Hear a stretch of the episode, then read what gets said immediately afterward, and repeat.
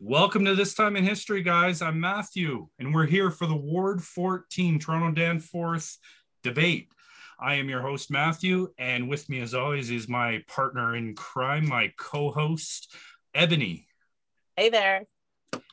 So, uh, for my listeners, you guys know we've done these debates. So it's no different from the other ones. Each candidate's going to have a few minutes to introduce themselves, talk about a couple of their platform points, and then we'll get into three sets of questions, a debate period for each set, and a closing statement by each candidate. And uh, so we'll start with James. You go ahead, and then Wali, you can finish it up. James, go ahead. Hey, my name is James Dyson. Um, I was born at East General, which is now Michael Garron Hospital. Uh, I've lived in and around the ward for the last 20 years. Um, I've worked blue collar jobs all my life. My first job was uh, at Exhibition Place Cleaning Services. I was uh, lugging garbage bags into the back of trailers. Um, I've operated a small business. I've worked for uh, public and private sector companies. Um, my main platform points uh, have to do with um, a lot of it has to do with what's happened over the last two years and the devastation that has done uh, to children specifically. Uh, so my platform points are basically I want to put kids first, first by uh, strengthening the resources that uh, gives kids and youth an equal opportunity to succeed. Um, I want to clean up the streets. I want to, uh, you know, not just like, you know, in our ward, um, one of the main things that gets 311 call is tree pruning and cadavers for wildlife. Um, it's kind of interesting that those are the only points, but hey, that's what the, the people are calling about. So let's clean up the streets. Let's find a solution to homelessness, something. We can't just let them uh, occupy our parks, occupy the streets, occupy everything. It's just we got to find something because whatever city council has been working on, it, it, it it's failed. Um, I want to support small businesses. I think it's an absolute failure that uh, the Taste of the Danforth did not go ahead, uh, despite the fact that uh, Paula Paula Fletcher herself put forth, um, she, you know, she said she had her, uh, she rolled up her sleeves and she was going to get it done, but that didn't happen. Um, I want to build homes. Uh, we got a population in the ward has actually decreased. Um, and we got to reverse that and diversify housing options for everybody. Uh, more townhomes. We got to increase uh, density along the subway line. Um, term limits. Uh, that's a big one for me. We got to get some type of a term limit, two or three term limits, something, because the incumbency advantages at in municipal politics is almost impossible to overcome. And uh, the last point I want to make is about getting tax relief. Uh, I don't, you know, we, everybody knows what's going on with the economy right now, inflationary times. You know, we're printing money like crazy. Uh, that's not too much. That's not something that the municipal government can really control. But um, we can find efficiencies in the in the in the budgets and uh, manage the resources that we have to return value uh, for the services that we all pay for. So Thank you. for me. Thank you. Wali, go ahead. Hi, everybody. My name is Wali Abro. Uh, I was born in Karachi, Pakistan. I came to Canada 10 years ago. I only just became a citizen this past winter. And uh, I also moved to Toronto uh, last year, so I'm pretty new here. However, I've had longstanding grievances with the way politics are held in this country. Um, ever since uh, I've been here, we've been talking about electoral reform. We've been talking about getting rid of first past the post because everyone understood that it is completely fraudulent, that it is not democratic. There's no way we can actually say this is democracy and have first past the post, where someone with 35% of the popular vote wins a majority government and can do whatever they want.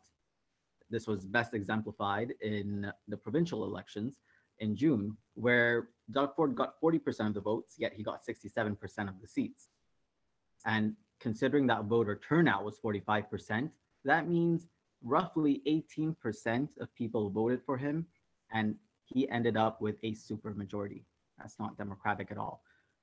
And our politicians, our community leaders, even counselors allow this to allow this fraud and the scam to play out and they don't take any steps towards enfranchising the people in everyday decision making that affect them.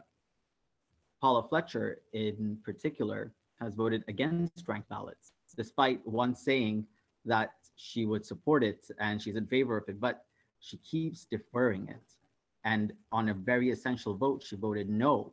The only thing that she voted yes to was to ask the city clerk to produce a report on the feasibility of conducting uh, a change in the voting system to ranked ballots for the municipality.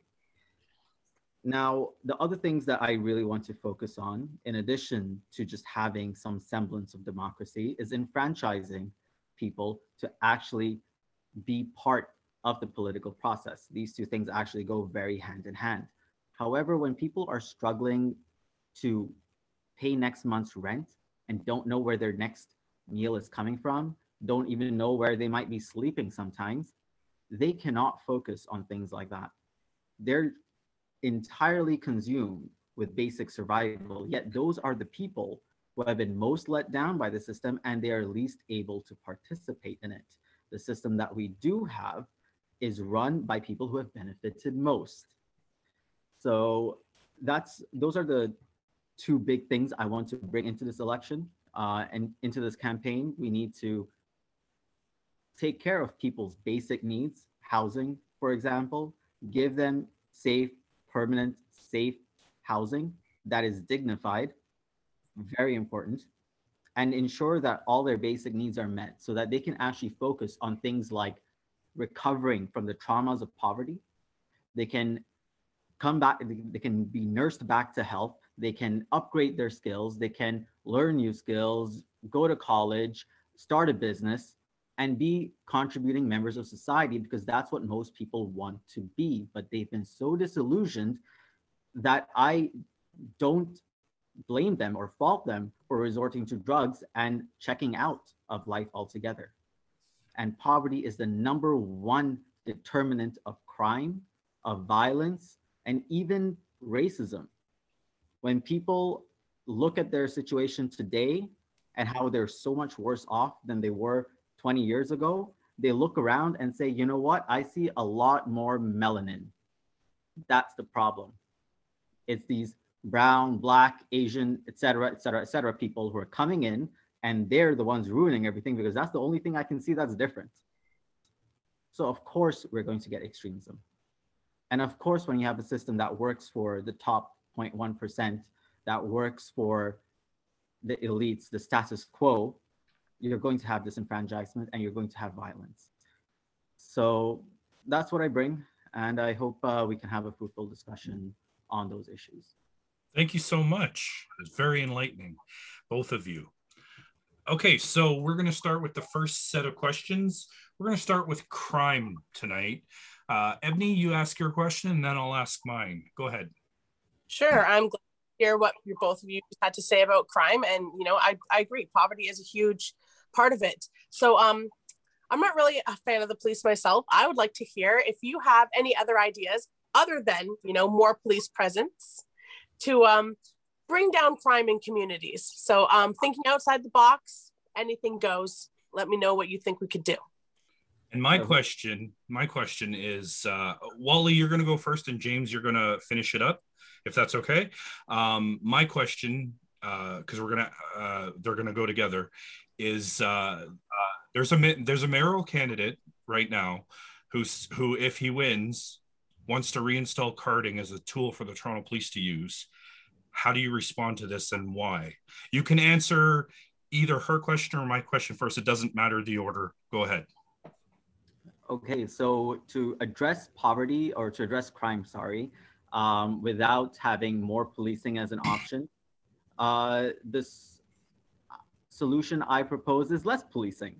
Because when you have police constantly criminalizing poverty, because that's what they do, they uphold the laws, and our laws criminalize poverty, criminalize being uh, committing the egregious sin of being homeless and not having a thriving, healthy life. They ticket homeless people 50 to 150 dollars for sleeping on the parks. In some repeat offense cases, I've seen tickets up to $300, which is ridiculous. They take them on joyrides to the other side of town. Sometimes they dump them into other cities, so it's not their problem anymore. And yet, we don't see a reduction in crime. We see an increase in crime. The police, despite their bloated budget of $1.1 billion, have not been able to tackle crime, take up to 100 seconds to respond in 911. Uh, the 911 call center takes up to two minutes to respond to pick up just so you can say what your emergency is. In the most priority priority one cases, the most pressing cases where there's let's say a burglar in your home, they'll take up to 15 to 20 minutes to actually come and arrive. Um, I think we can cut the police budget, and actually we should cut the police budget by at least 50%, at least 50%. That's being generous. And put that money towards poverty alleviation programs. So building affordable housing, yeah, sure, let's do that. But that takes time. I say, let's actually buy properties. If there's a tenant who is unable to make rent, then the city can take over from the landlord, just buy off the property from that landlord at a fair market rate. And instantly, you've stopped an incidence of a family going homeless. In addition to that, we need to obviously guarantee basic needs food, water, clothing, um, reproductive health, and other health services which are not covered by OHIP, such as dental care. Those are extremely important in ensuring that people don't have to sell their souls to a wage slave job, further taking on trauma to their body, to their health, and further entrapping them into a debt wage cycle. And with eliminating poverty in the sense of providing for everyone's shelter and basic needs, you will have healthier people, you will have less violent people, you will have people who are more willing to engage in society. But everything that we do in terms of helping the poor and being um, compassionate are half-assed. If you give someone a thousand dollars a month, that's being generous. Seven hundred thirty-three dollars. That's what OW is, Ontario Works. How do you expect them to reach the activation energy, the critical point at which they start becoming self-sustaining and self-reliant? Instead, what we do is that we give them enough money for half their rent and have nothing else for food or anything else.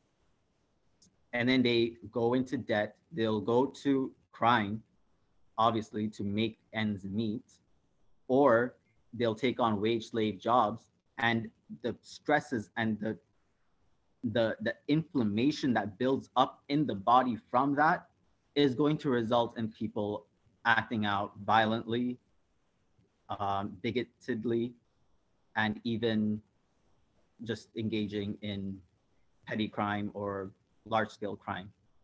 So the police should probably focus on white collar crime more than criminalizing poverty. And we should take that budget, put it to better use because they keep asking for more, more money and they have not been able to deliver on their promises. Car- and the carding? Oh, sorry. Carding, uh, yeah, that. What's the point? I, I don't understand. Um, I, I've never understood the reasoning behind it. What are you going to do once you know someone's name and their identity? It's, it's, it's a poor excuse to stop and terrorize people, to intimidate them, to provoke them. And when they're provoked, that gives you, that gives the authorities the right to attack a minority, um, as some songs go. So, thank you so much, James. Go ahead. Um, I I agree with uh, a lot what Wali had to say there. Um, I don't know if cutting the police budget by fifty percent is um, going to see the immediate change. Um, I, you know, you, I think you'd have to take a very good detailed look line by line and see that if you're going to make cuts, what kind of cuts you're going to make. Um, I'd, I'd advocate for um, more training for the police. I don't necessarily want to say I'm going to throw you know a thousand more officers onto the streets. You know maybe there are whatever we choose to do with any of this stuff. It, you got to have data. You have to have a robust data analysis and understand what's actually happening. Um, and you know, I think Toronto does a terrible job collecting data. I don't think. I think the only data Ontario politicians, either at the municipal, municipal or at the provincial level, is how will certain policy. It's just public opinion polling. How will certain policies that we do? Hey, you know, let's just throw this out here and see if how the public reacts. If we know, we'll just tease this, see how they react. If they react positively, then let's enact it, regardless of the uh, the legitimacy of whatever it is. That I mean, that, I think that's a huge problem. Um, look, crime's a big problem in the city. Um, it's always a, uh, uh it's always a, a, a, yeah, it's it's a big problem in the city. It's it, has got to get uh, dealt with. Um, engaging with youth, having police engage with youth. Uh, you know, as as Wali stated before, um, it's a it's a poverty related scheme, and if you're policing poverty, poverty starts at, at, at the youth. You know, the kid you know is not properly fed, he's not properly socialized, he develops different uh, habits that are not conducive to uh, becoming a uh, contributing member of society. Um, and yeah, that's um, that's what I can say about that. It's about finding innovative programs. Yeah, innovative. Something's got to be done. I don't have exactly what a lot, what a, but what Lee said is uh, very good. And carding, um, yeah, I'm not I'm not really a fan of carding. It seems like it just gets a bad rap, and once again, it's it's used to police whoever the you know if the cops having a bad day and he feels like policing certain individual, then he'll just go after them. Is I don't know how it could work. Um, yeah, so I'm not I'm, I'm not on board with it. Okay, thank you. Uh, it seems like both of you agree on this topic, but uh, this is opportunity to debate. And since we're talking about crime, if there's anything else on crime that you want to talk about, now is your chance. So eh, go ahead. Either one of you can start. I'll I'll say that um, increasing crime rates and everything that leads up to crime is a result of policy failure and system failure everything that we've been doing has led up to this.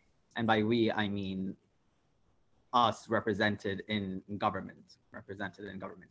Everything that we've done has resulted in the mess that we're in, has resulted in the hate, the bigotry, the racism, the violence, the mental health distress.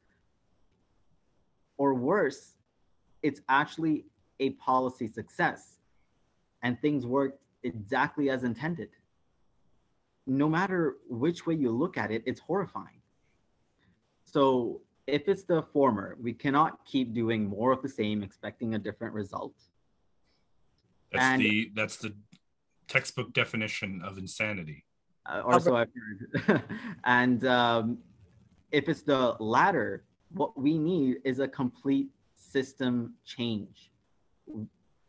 The way I see it is that capitalism is fundamentally rotten to the core.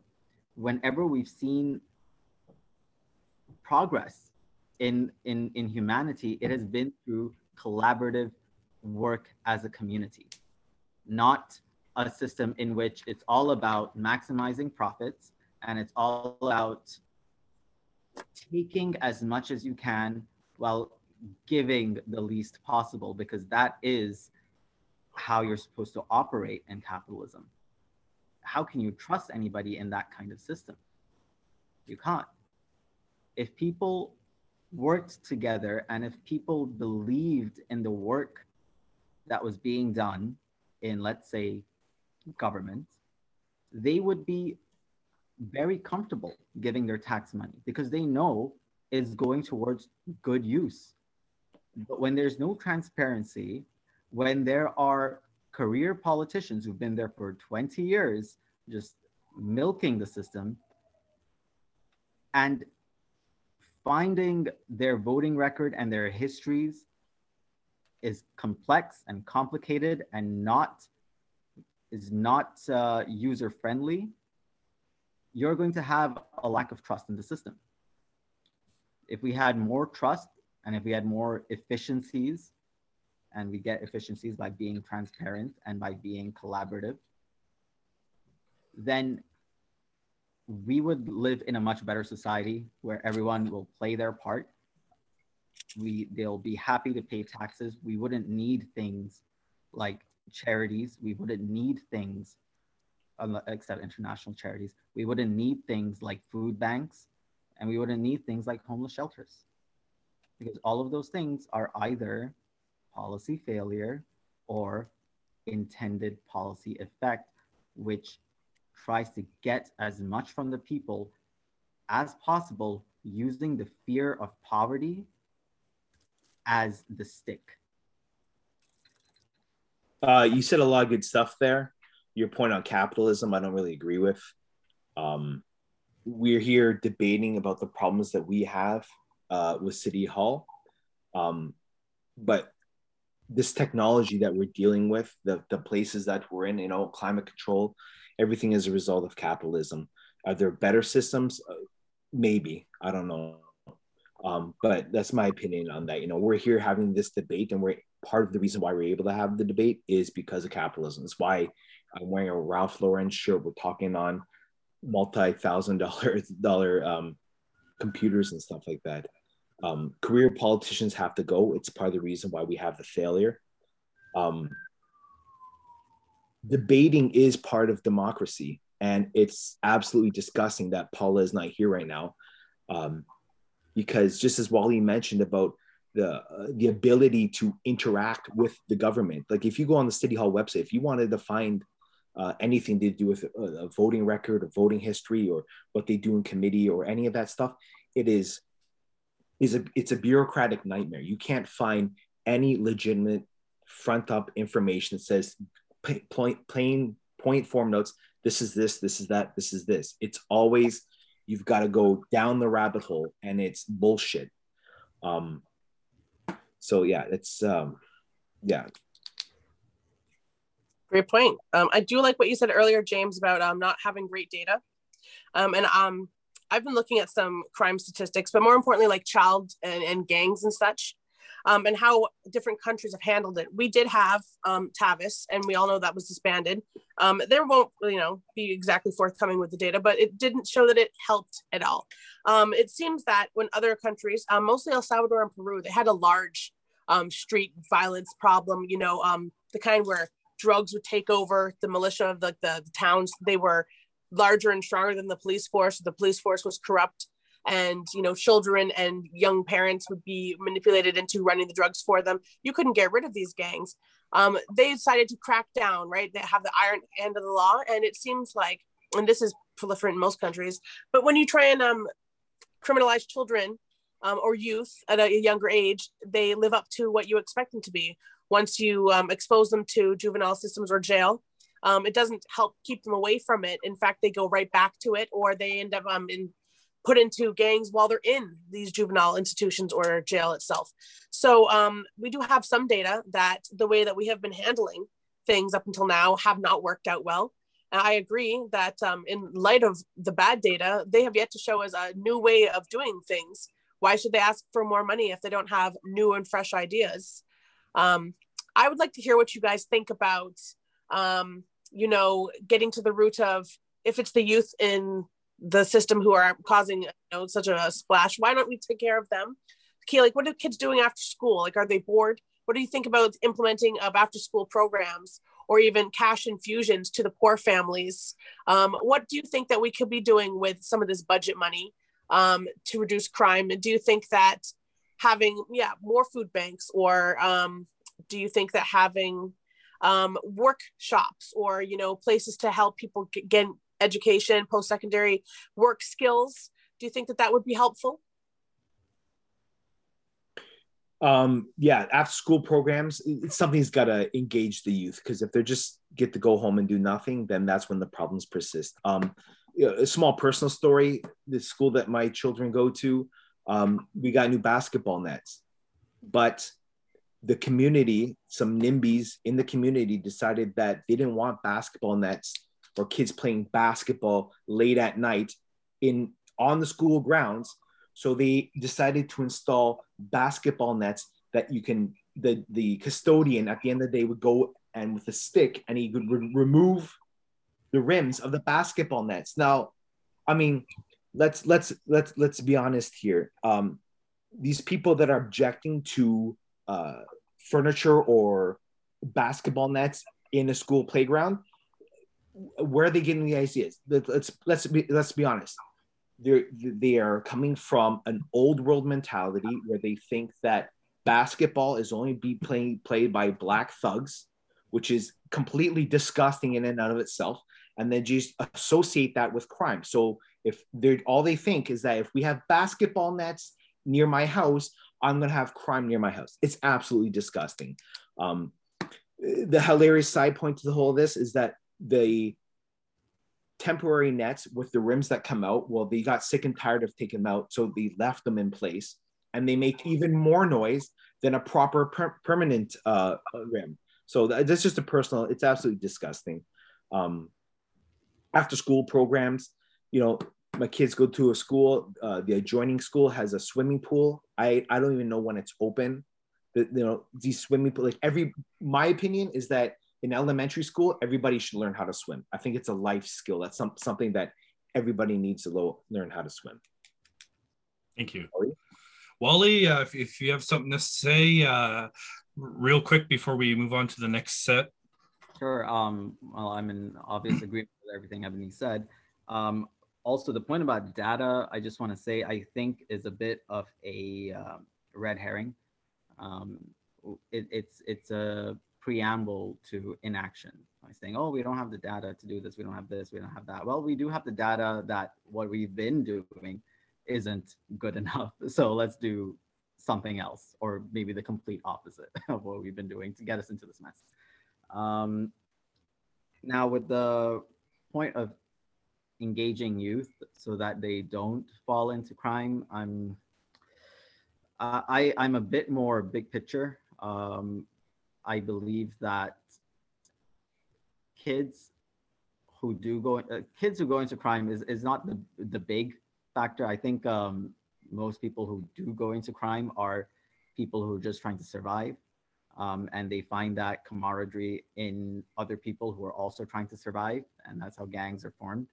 Um, it, it, it's because of the cruel reality of the world that we live in, which we can completely decide to forego. We can completely decide to um, forego deciding that money is some divine unit that uh, has intrinsic value. It doesn't. It, it's printed out thin air, it's, it's fiat. We can agree that everyone, that uh, actually, we can agree that nobody, nobody should be privileged by the circumstances of their birth or disprivileged by it. And that means ensuring dignified housing for everyone, basic needs for everyone, ensuring a safe environment for, for kids in their own homes so that they can go to school, attend school like any other kid. They're they're not worried about skipping school because they're worried they'll be bullied for being poor, for not wearing the nicest clothes, or they want to avoid being at home because their parents are alcoholics or drug addicts or violent or stressed out. And schools themselves need to be much need to be funded much much more.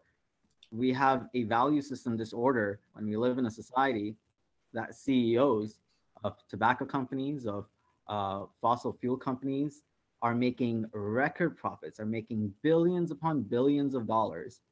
And yet the people who are the most important in our communities teachers top out at about sixty, seventy thousand dollars a year as the median. That's not good. It should be, I feel, almost the other way around. Maybe not billions of dollars for teachers, but at least at least a handsome salary of 200,000. That's what we need to keep excellent people in the field. And we need to have windfall profit, uh, windfall taxes on profits that the people who are destroying the earth are just raking in and that we're going to have to pay for later. We have to come together and have a team human approach.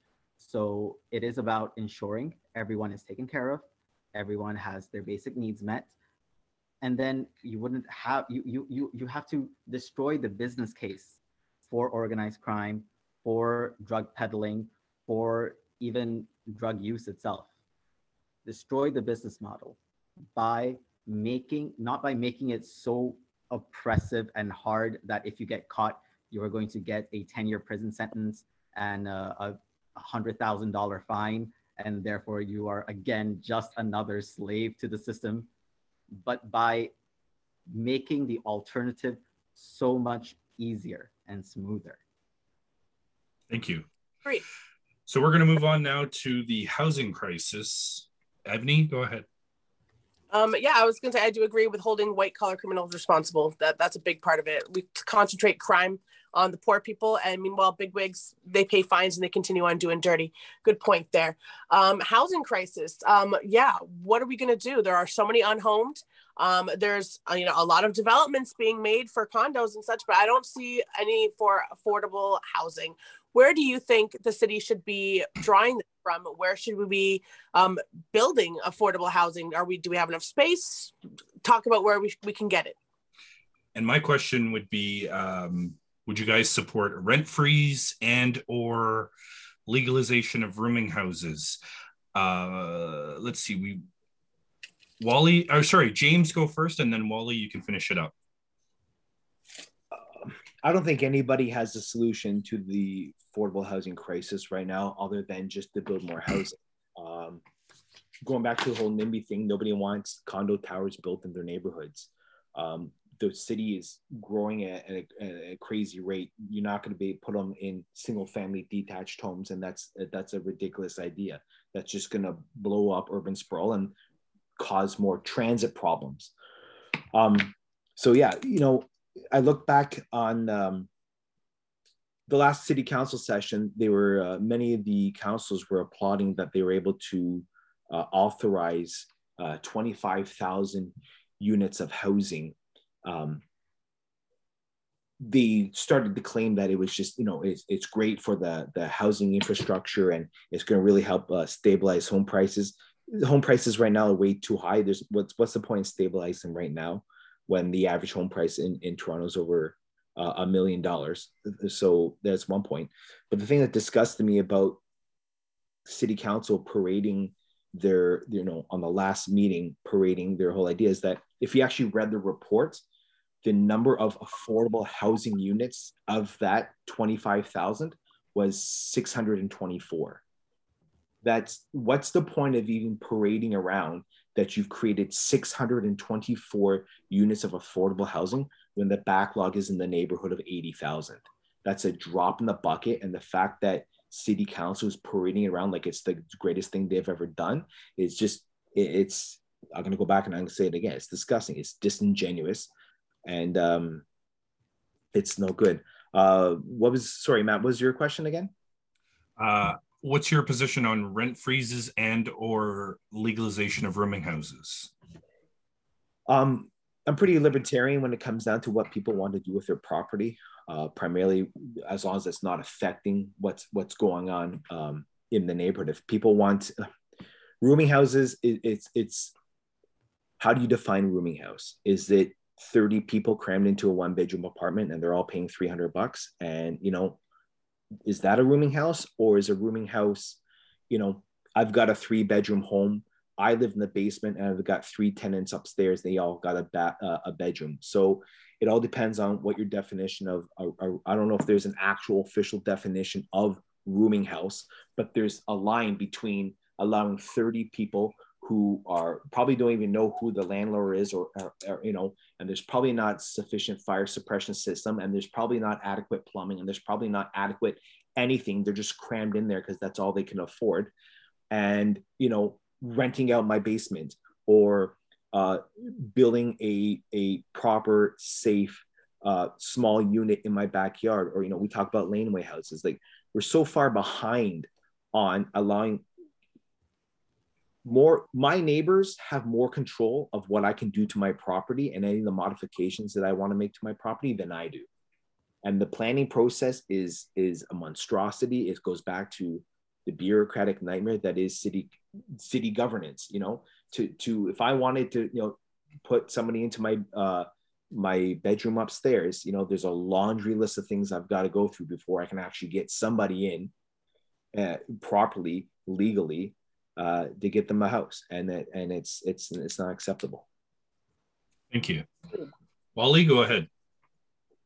No, I take your point on that. It's it's very true. Um, when you own a house, it's supposed to be like, oh, your property, you can do whatever you want on it, but you got to get all these permits and this navigate this bureaucratic nightmare. It's uh, it was very frustrating uh, for my mother. I know she wanted to um, rent out her apart her basement as a basement apartment and the city came down hard and made her life hell.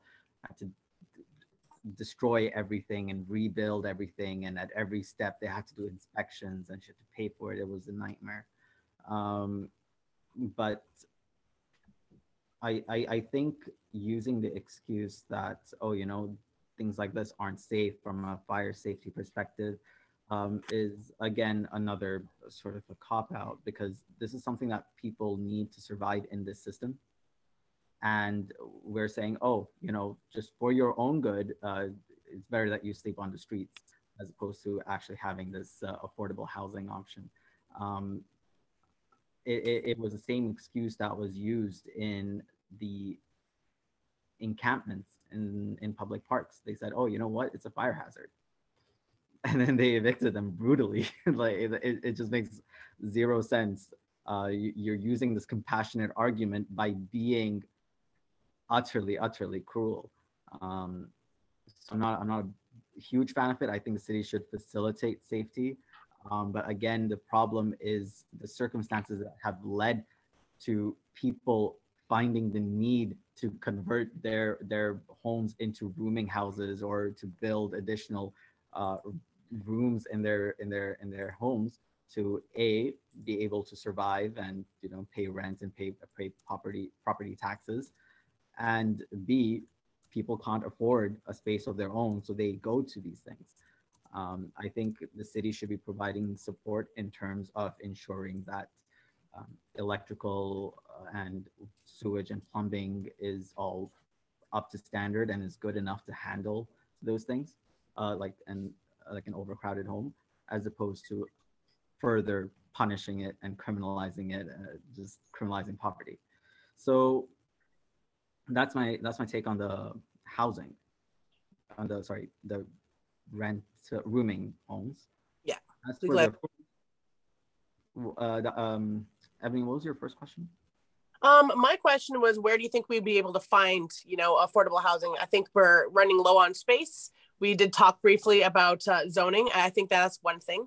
Um, yeah, you know, I've heard some candidates make an argument that we should um, rezone um, different regions for like low buildings, you know, three or four story units rather than like um, high story units, maybe just like uh, tenements, tri- triplexes, etc.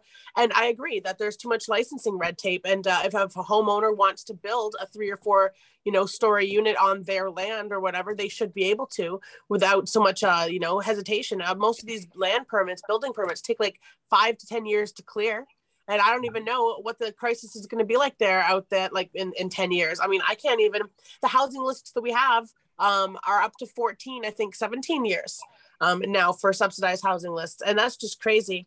Um, I agree, you know, more um, laneway houses, more tiny houses, that should be a thing.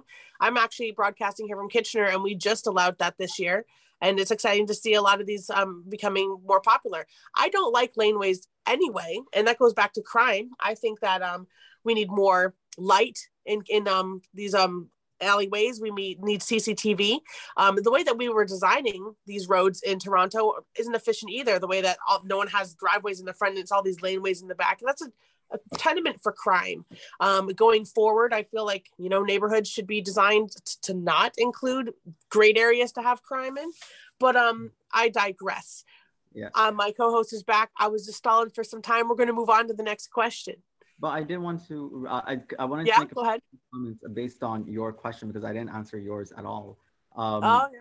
Yeah, so on that point about finding space to build, uh, sure, yes, you know, medium density building, all for it, that's great. Uh, the problem, though, is that there are people who are homeless and at risk of becoming homeless right now, and these things take years to build. My, it, it, it, it's it's insane to me how we have a system and we have politicians who see that all right we have about roughly let's say for example i'm, I'm spitballing we have 15000 homeless people in downtown toronto. Hmm, okay. Oh wow look at that. We have 15000 vacant units in downtown toronto. Hmm. What do we do? Let's build more affordable housing. Put them in those vacant units expropriate it from the landlords if you need to. I don't care. I just want to say real quick. Um, we were doing another debate, and one of the uh, candidates said that Toronto wide there are 26,000 empty, vacant, or abandoned units in the city of Toronto. I don't know because he didn't clarify whether they're rentals or otherwise, but that's the number that's been thrown out. You watch the documentary called um, it, it, "You Have to Be Poor to Be Poor," or "Being Poor Makes You Poorer." Um, they'll talk about all these empty condos that are just lining downtown. Um, what's that one? The David Tower, kind of like a curve or whatnot. Just go and look at it. You look up and you'll see all these like layers of white sheets, all these uh, unit windows identical. No, they did not just all go to the same um, Bed Bath and Beyond and pick out the same curtains. Those are unoccupied units, and you have foreign investors, you know, um, oil rich people, Saudi Arabians come and they just buy 10, 12 units at a time. They're like, oh, it's a good place to buy in Toronto. I'll just buy a bunch of units. Maybe they have relatives move in, but usually they either Airbnb them or they just sit there empty, accumulating value. Um, or you know, depreciating, whichever way you want to look at an investment. But um, yeah, we could be putting people in there for sure. They're not going to be happy about that. I do like that idea. Um, before we leave the topic entirely, um, I would like to present the idea of pods. You know, in Japan, they have a lot of um, overnight micro hotels. You know, Like for cap- capsule hotels. Yeah, just having like a tiny little pod. They look like little tubes. It's enough room for you to lay down, a little space for your belongings. Um, you get like a bathrobe, you get slippers, you wash your clothes while you're sleeping. You wake up, you get a little steam, a little shower, you get a little grooming kit. Everything goes in the garbage, and you get the hell out.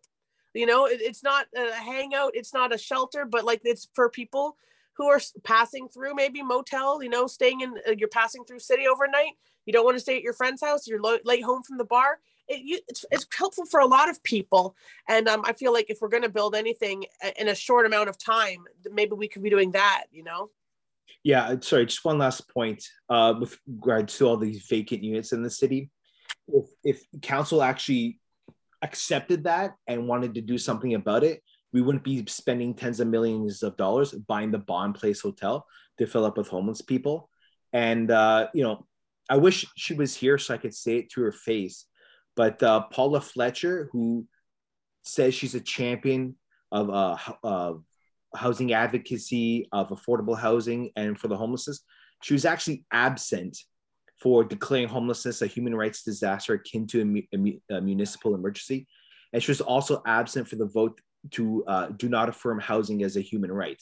So all her friends on city council, Joe Cressy, Kristyn Wong-Tam, Mike Layton, Josh Matlow, Gord, per- Gord Perks, they all voted against this and she was just absent. So I can't say I can't. How are you saying you're you're the champion of affordable housing, but you're absent when the votes actually take place to engage with people on that subject? Can I throw a punch in too? Because But put on she presents herself so progressively that she is such a left-wing champion that she ascribes to progressive values. And then I'm pretty sure she says, Yeah, you know, I care so much about the people that I was once a communist. I don't think that's the same Paula Fletcher. This Paula Fletcher had a salary akin to $122,000 per year in 2022 money, dating back to 2003. with unlimited benefits, meaning you get unlimited dental work, you get unlimited massages, unlimited chiropractor and acupuncture, whatever have you. Let me just let me just stop you there because you're you're uh, you're you're actually getting into our next question. That's part that's part of our next question. So, but so, so her, can I say another thing about her vote? Sure. Yeah. He, vote, he voted against against. She voted against requiring developers to ensure that if they get city uh, city support to build condominiums for affordable housing, that at least 50% of those units should be affordable housing. She voted well, against it. Let me stop you for a second. Did they say what the definition of affordable housing is? That, that itself is a weak definition. I think it was something about uh, 80% of what market rent is. But even then. What about you, James? Did, do you? Yeah, uh... I'm not exactly sure. Uh, the vote that Wali's talking about happened uh, January 30th, 2019, and it was do not increase the affordability targets in the Housing Now plan so that half the units are affordable. She said yes on that. And going down the line, Joe Cressy, Kristyn Wong-Tam, Mike Layton, uh, Gord Perks, they all voted against it. it. It's it's ridiculous. She's she's been voting more and more in favor of John Tory, and I wouldn't be surprised if she's attempting to seek his endorsement. So one last quick, quick question before we move on to the last set. Um, these affordable housing uh, units that you're speaking about, Wali, they are for sale, not for rent. Is that correct? Uh, they were for rent. They were for rent. Oh, that's eighty percent rent is you know even feasible as far as um, a measurement for affordability. Um, I remember when I was in school, very little they told us about, you know, social, you know, statistics. Uh, affordability for rent should be about one mm. third of your entire income. I think they remember putting it like a little pie chart. 30% of your income should go to rent and housing, and then you should be able to split up everything else into like one third or whatever, and you should be able to pocket a third. I remember being able being told I should be saving a third of my paycheck. And that is a giant joke, right? Yeah, you got to laugh about that now. People be like shaking their couch and their cats down for grocery change. So, I mean, people who are on disability or social assistance putting 100% of their their check, their income to rent, having to room with three other people that put 100% of their money and then having to figure out between food banks, you know, perhaps crime or you know just begging where they're going to get the rest of it is not affordable so i think we should yeah petition for a global definition of um, affordability and i think it should be something like no no more than 40% of somebody's income realistically yeah, one, one quick point on your yep. global definition nobody looks at toronto and says we want to do things like toronto does toronto is always, hey, in Norway, they're doing this. In Japan, they do this. In the UK, they do this. It's like, when are we going to have politicians that have like legitimate ideas that are to work? That, like, we're to innovate and we're to actually create something. We're to create the standard for the world, not say, hey, that's what we want to do over there that we want to do that but we're not actually to implement it the way they do it we're just to say it was success over there we'll bring it over here we'll fuck it up and then we'll just eh, put it upon our, our people it's ridiculous it's ridiculous it's Thank true, you. but yet they vote Canada like the number one place to live in the world. Like they say that till they get here. Anyway, yeah. So uh, we were talking oh, about uh, perks. yeah, right. Should I move on, Matthew? Yes.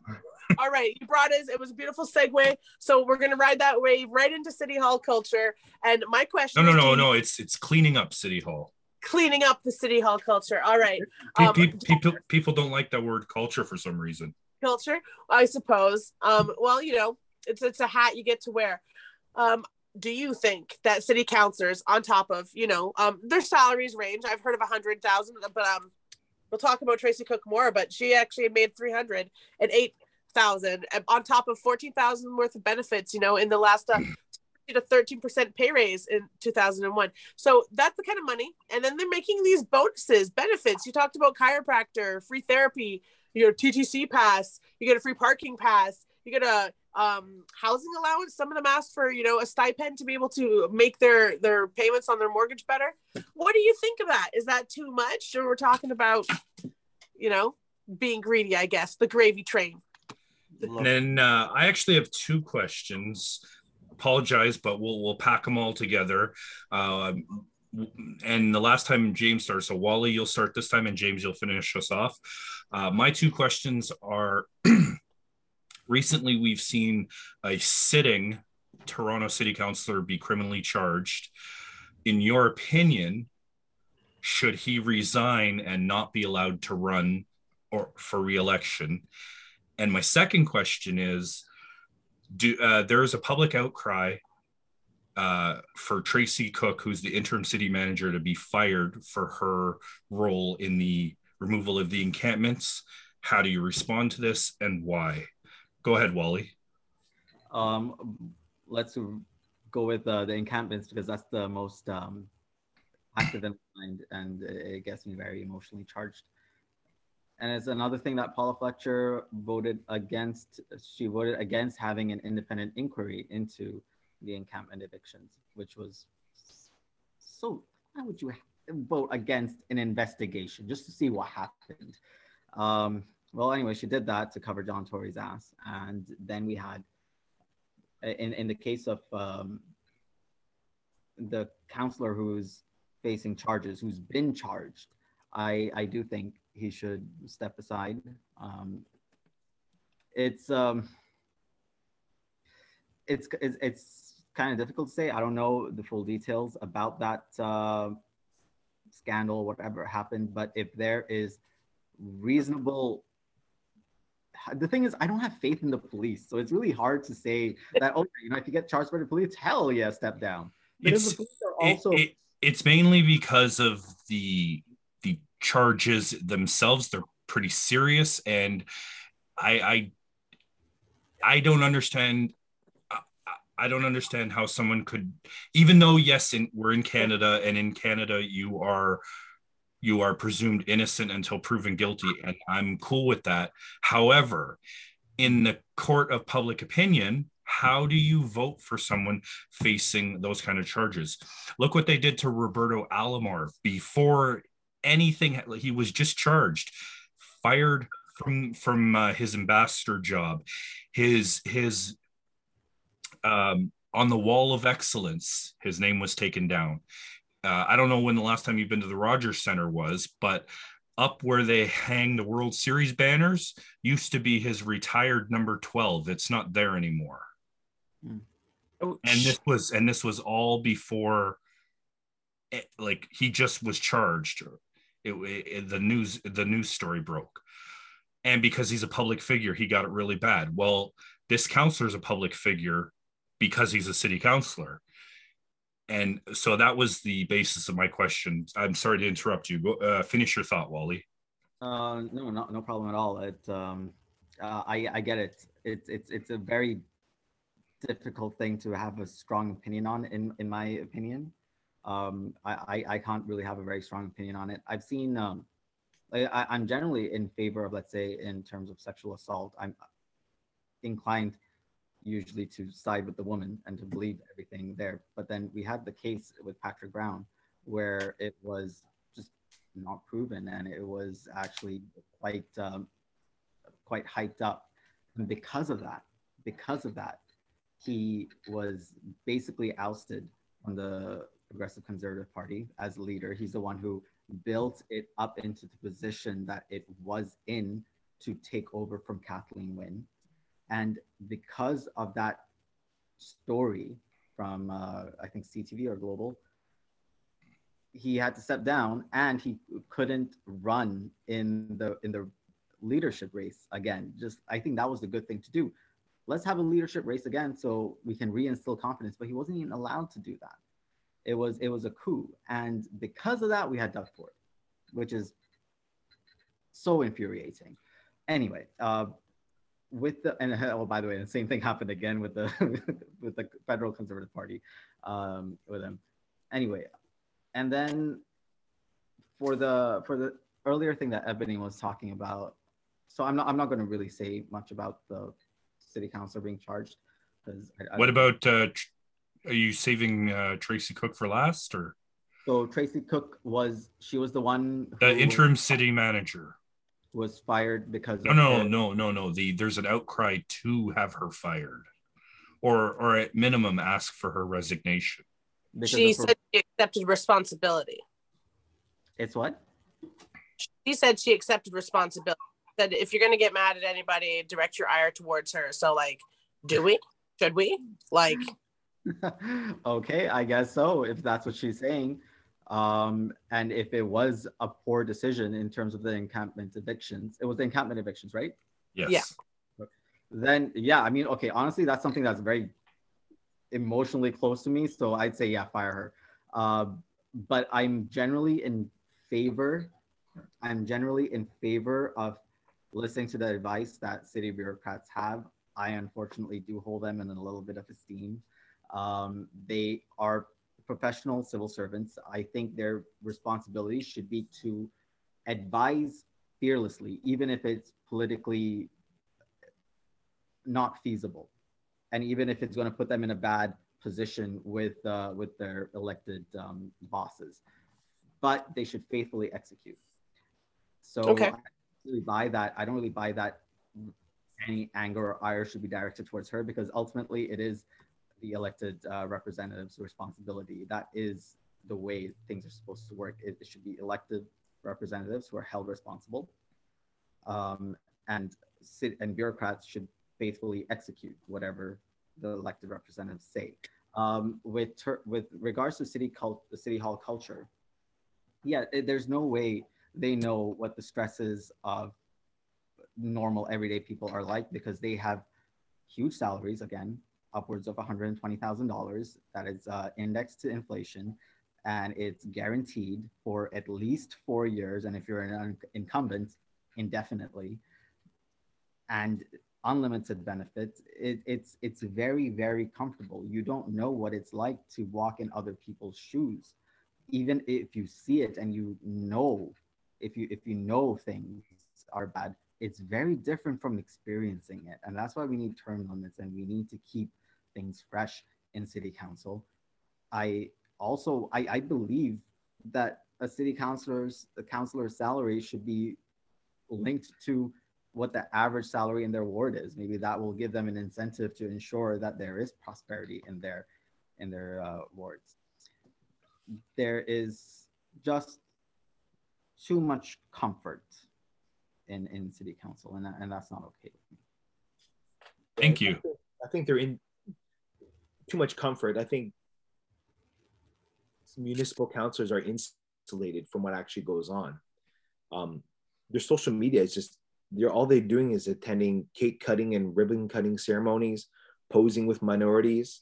Uh, what, what, what are you doing here? You know, can I see a couple policy suggestions? Can I see, hey, this is what we found out? How come um, how come city politicians don't uh, don't uh, pronounce how many children they brought out of poverty, how many kids they've taught how to read this week, how many kids know their multiplication tables now. It's it's it's just no, hey, here I am, cut the cake, take some pictures, I'm out of here. Um, so with regards to the city councilor being charged with uh, whatever sexual assault or misconduct or whatever it is, um, I'm a fan of due process. Uh, you know, I don't I don't know enough about the specific situation. It's it's going to work its way through the court system, and you know whatever happens between uh, whatever happens there is there. It's you know you're proven innocent. Um, yeah, so due process. We got to see what happens, and then I think afterwards you can you can you can you can decide what you want to do afterwards. If he's found guilty of whatever, then you can decide. You know, I mean, he's going to be tried in the court of public opinion. He might he's been an incumbent. He's been there for uh, many years. He might win this election and then get charged and go to jail, and then you know he's gonna have to resign his seat. I don't know. It's uh, it's I'm waiting. I'm a fan of due process, so let's wait and see what happens. What was uh, what was the other questions? Uh, so there was the the question about uh, Tracey Cook, and then the counselor perks, not the counselor, but the the you know the stuff besides the salary yeah, uh, Tracey Cook. I don't know enough about that specific um, conversation to uh, to comment on it. I'd, I'd have to get the details of that. As counselor Perks, eh, they're going to, uh, you know, they get free everything. I get it. I think it's it's it's whatever. I mean, it's it sucks. Um, I think I don't even know how many of them actually use it. I don't think any of them utilize their their Metro Pass or their Presto cards, whatever they give them that, because they're probably all driving around and you know their limo bills are through the roof. Yeah. So, so it's just like whatever, you know what I mean?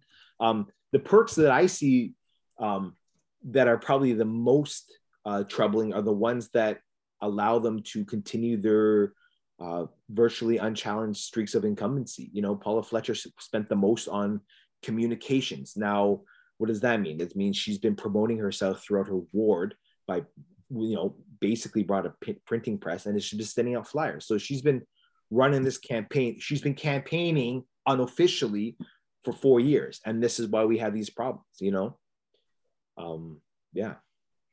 Thank you so much. Um, so we'll just get right into the closing statements uh, so we can wrap this up. I want to make sure this gets on YouTube tonight. Um, Wali, do you want to go first or do you want James to go first? You seem to be uh, I, I you seem to be in some discomfort. So if you want to go first, you can go ahead. And, I, uh, then, and then James, you can finish it off. yeah, I have a migraine. I'm sorry about that. Hey, listen, okay. I- on I understand completely. buddy. Yeah. It- it's, it's Oh, actually- and in your closing statement, don't forget to uh, plug your website and then uh, say what you want to say. Go ahead. awesome. Twitter handle. so for closing statements, um, I will say this: that we have a system that clearly doesn't work. We need to. This sounds so cliche. I'm sorry, I didn't prepare for this. We need to return government to the people.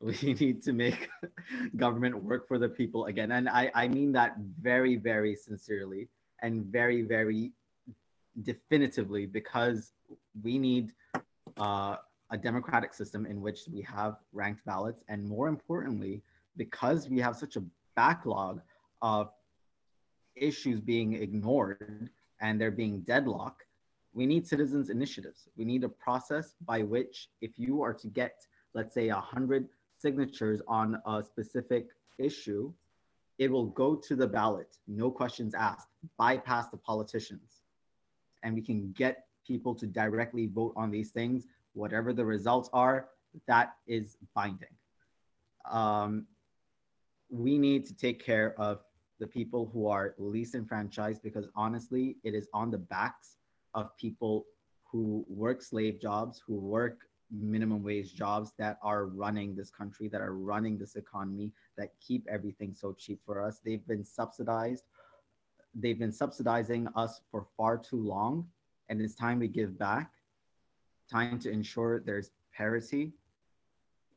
We cannot have a system in which we say everything is equal, everyone has the same opportunities, yet they start at vastly different levels and different starting points. We need to have a full reset. We need to have parity. We need to have land back as a very, very important step. We need to decolonize our systems of administration, government, and oppression and, and start from a point of justice if we want to have even a, a an iota of a valid argument for capitalism as it is. So that's what I present. I'm also running as part of uh, the Municipal Socialist Alliance. You can see their entire platform uh, at socialist, socialistalliance.ca. And we have candidates all over Toronto um, and specifically six wards, I believe. My Instagram handle is at VoteWaliTO. My Twitter handle is at VoteWali. My website is votewali.ca. And I hope I can uh, be your representative who's your non politician's politician in city council and try and reduce the harm that is enacted, uh, that is implemented, that is um, enacted by this system on the working class, on the poor, on the marginalized, so that we can actually give them the clarity of thought to mobilize, to organize, and have a peaceful, orderly and just revolution, because that's what I believe we need. Thank you so much for that. Um, go ahead, James. Yeah, I want to know why City Council has done nothing for kids over the last two years. I want to know uh, why Taste the Danforth, despite her message to the community, I want to know why Taste the Danforth didn't happen.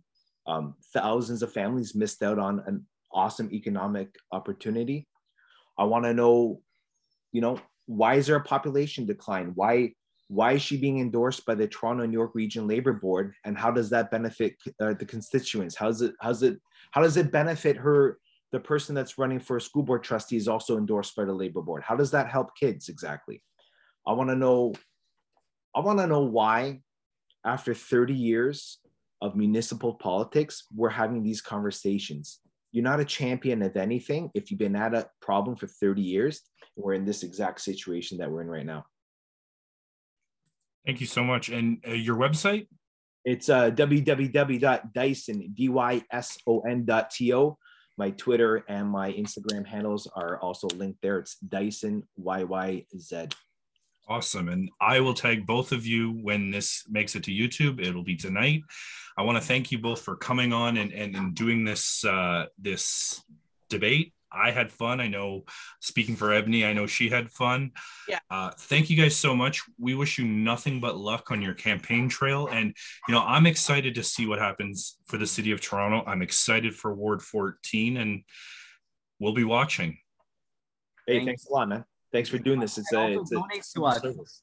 Guys, don't forget to donate to us because that's how we're going to get our message out because that's how this fake fraud of a democracy works. Whoever spends the most wins. So we need to get our names out there. We need to get our message out there, and we need donations to make that happen and volunteers for both myself and James. Honestly, I guess we're a team. Yeah, anyone who's not a vote for Tory. But that being said, everybody needs to vote, period. Because what is it you say, Matt? The only way to affect change is to be part of it. Guys, uh, just real quickly, voting day is October the 24th. Advanced voting has already started today and it goes to the 14th. Get out and vote. It's very important. This is very, very important. Thank you, you guys. Vote, can't bitch later, folks. I think it was only 40% of Torontonians that voted in the last mayoral election. That's less than half the city. Young people need to get up off their butts and vote, okay? It's we can't just complain anymore. We need to do something. Get angry, get organized, and get to the polls. Hell yeah. Get informed. Watch the rest of our award debates before you make your vote, people. Can I? Can, um. So this is going to be stitched in to uh, to the. We're gonna upload this to YouTube. Okay, awesome. Because I think uh, we also need to add that.